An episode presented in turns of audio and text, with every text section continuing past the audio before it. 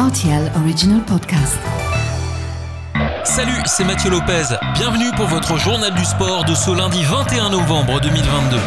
En football, après avoir neutralisé la Hongrie jeudi sur le score de 2 buts à 2, le Luxembourg en a fait de même face à la Bulgarie ce dimanche en match amical.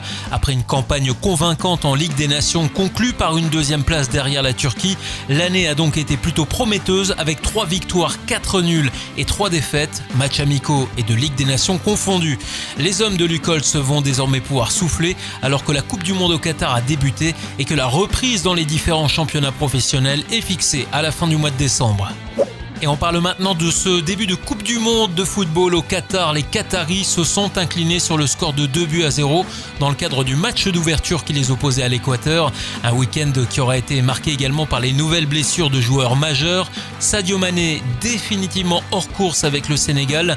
C'est le cas également de Memphis Depay qui loupera au moins le premier match de la sélection néerlandaise contre le Sénégal. Quant à Karim Benzema, c'est officiellement la fin de l'aventure. Il a déjà rejoint Madrid après sa déchirure au de la cuisse gauche. La Formule 1 avec le double champion du monde en titre Max Verstappen sur Red Bull qui a terminé une saison de domination par une nouvelle victoire. Il a été le plus rapide ce dimanche à Abu Dhabi devant Charles Leclerc sur Ferrari qui sauve le titre honorifique de vice-champion du monde de Formule 1. Sergio Perez sur Red Bull, troisième dimanche, termine la saison à la troisième place au général derrière Leclerc. Ferrari préserve par ailleurs sa deuxième place derrière l'intouchable Red Bull au championnat des constructeurs devant Mercedes à l'issue de cette 22e et dernière manche qui était le tout dernier Grand Prix du quadruple champion allemand Sébastien Vettel. Et puis on termine ce journal par du rugby. Le 15 de France a fait carton plein durant les tests d'automne après son succès 35 à 17 devant les Japonais. C'était dimanche à Toulouse.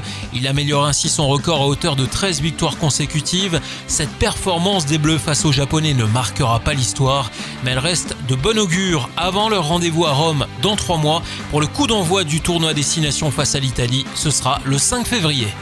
Voilà pour l'actu sportive du week-end et à lundi prochain pour votre journal du sport.